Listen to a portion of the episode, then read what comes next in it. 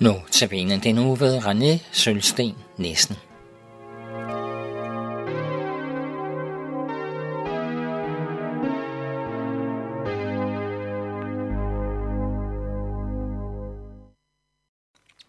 Jeg hedder René, og øh, temaet for den her uge i Notabene er, at vi skal se lidt nærmere på nogle af de bibeltekster, som tegner billedet af Gud som en frelsende og tilgivende Gud. I dag så vil jeg se på et enkelt aspekt ved det at leve i tilgivelsen. Og det er den tilgivelse, som gives ved at kende Gud gennem troen på Jesus Kristus. Og det vil jeg gøre ved at se på nogle vers fra øh, det nye testamente, nemlig fra Romerbrevet kapitel 8, vers 1-2, hvor der står, Så er der nu ingen fordæmmelse for dem, som er i Kristus Jesus. For livets ånds lov har i Kristus Jesus befriet mig fra syndens og dødens lov. Apostlen Paulus, som er forfatter til de her vers, han udfolder i de foregående kapitler det, som vi måske med nogle svære ord kalder for retfærdiggørelsen, læren om retfærdiggørelsen. Og kernen i den her lære, det er, at vi som mennesker i udgangspunktet er langt borte fra Gud. Det skyldes vores syndighed. Det skyldes, at vores stand og status, den vi er født ind i, øh, det er simpelthen synden. Noget, som vi ikke kæmper os ud af. Gud tåler ikke den her syndighed, som så at sige klæver til os, fordi han er heldig. Og konklusionen er, at han blev nødt til at straffe os, fordi han ikke tåler os. Og straffen, den ligger i at blive kastet væk fra hans ansigt. Væk fra skaberen og opretholderen. Væk fra den tilgivende og frelsende Gud. Og den her straf, den udmåles først ved den store dommedag, hvor straffen den bliver evig pine i helvedes ild. Men det er ikke et punktum. Det fantastiske er, at Gud ikke bare øh, har overgivet os alle til sin straf. han valgte nemlig at lade Jesus, sin egen søn Jesus Kristus, stige herned på jorden for ved hans død at bringe balance i regnskabet, så at sige, og give os mennesker en chance for at vende om til Gud, og fordele hans tilgivelse og undgå den her straf. Og det gjorde han ved, at Jesus døde, og ved sin død, der fjerner han den syndighed, der klæber til os mennesker, og som vi ikke kan fjerne af os selv. Og han gjorde det ved selv at blive til synd. I 2. Korintherbrev kapitel 5, vers 21, der siger Paulus, ham der ikke kendte til synd, altså Jesus, har han gjort til synd for os, for at vi kunne blive Guds retfærdighed i ham. Tænk, Jesus valgte at gå i døden for at udslette synden, hvilket i yderste konsekvens betyder, at han døde for dig og mig. Han blev til synd for os. Og han, kan man sige, han gik frivilligt ind på at tage den straf, som vi egentlig havde fortjent. Det er helt ubegribeligt og uforståeligt. Frivilligt så valgte han at underkaste sig den hellige Guds fred over synden. Det er svært at forstå, men det var det, Jesus han gjorde. Og dermed tog han også den straf, som du og jeg vi egentlig har fortjent, fordi at synd omklammer os. Jesus tog den straf, som du og jeg havde fortjent. Han har fjernet alt det, som skiller os fra Gud. Det er derfor, at vi kan sige, at Jesus han er nøglen til at få adgang til den tilgivelse, som vi alle har brug for, hvis vi ikke skal underkastes Guds fred. I kapitel 5, vers 1, der er det så, at Paulus siger her, da vi nu er blevet gjort retfærdige i tro, har vi fred med Gud ved vor Herre Jesus Kristus. Konklusionen på dette er, at selvom vi dagligt tænker ondt og bagtaler andre mennesker, selvom vi dagligt er fyldt med utugtige tanker, så har vi fred med Gud ved troen på Jesus. Derfor er det, at Paulus med fod i stemmen kan sige, så er der nu ingen fordømmelse for dem, som er i Kristus Jesus.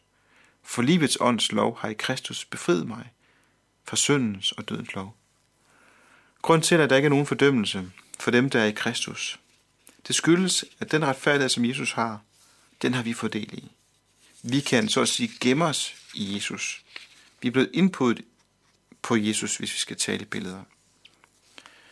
Evangelisten Johannes beskriver det i øh, et sted i kapitel 5, 15, vers 1-6, hvor at den troende og Jesus øh, beskrives som forhold mellem vinstokken og grenene.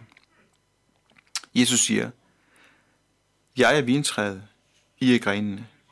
Den, der bliver mig, og jeg i ham, han bærer mig en frugt, for skilt for mig kan I slet intet gøre. I troen bliver man et med Jesus og fordel i Jesu retfærdighed, og dermed Guds behag.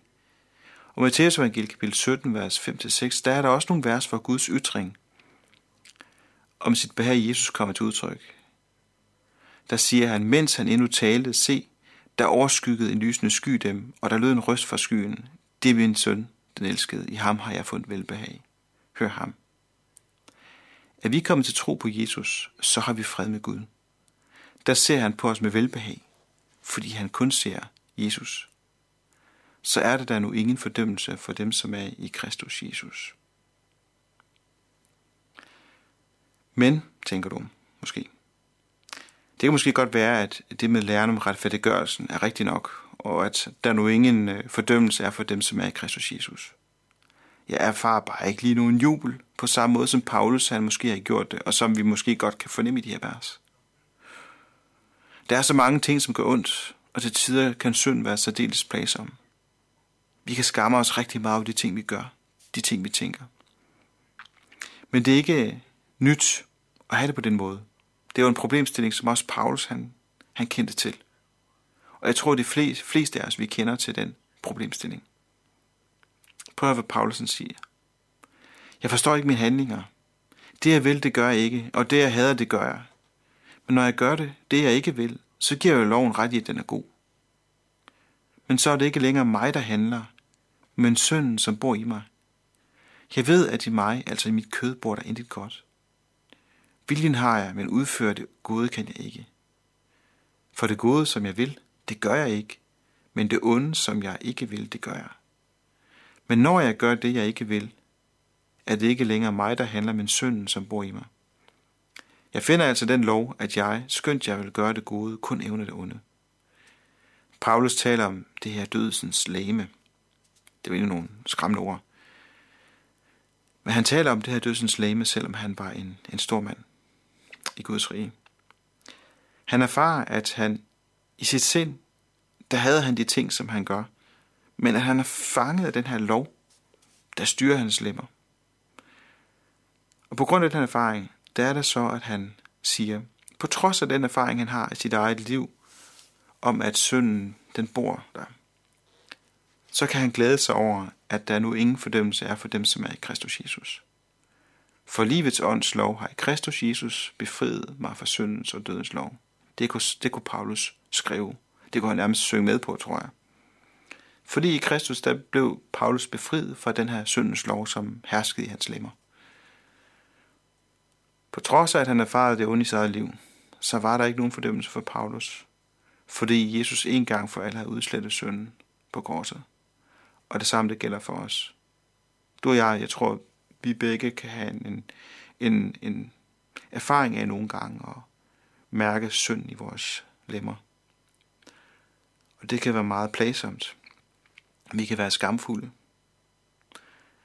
Men der må vi glæde os over, at vi har nogle ufattelige gode vers, vi kan ty til her.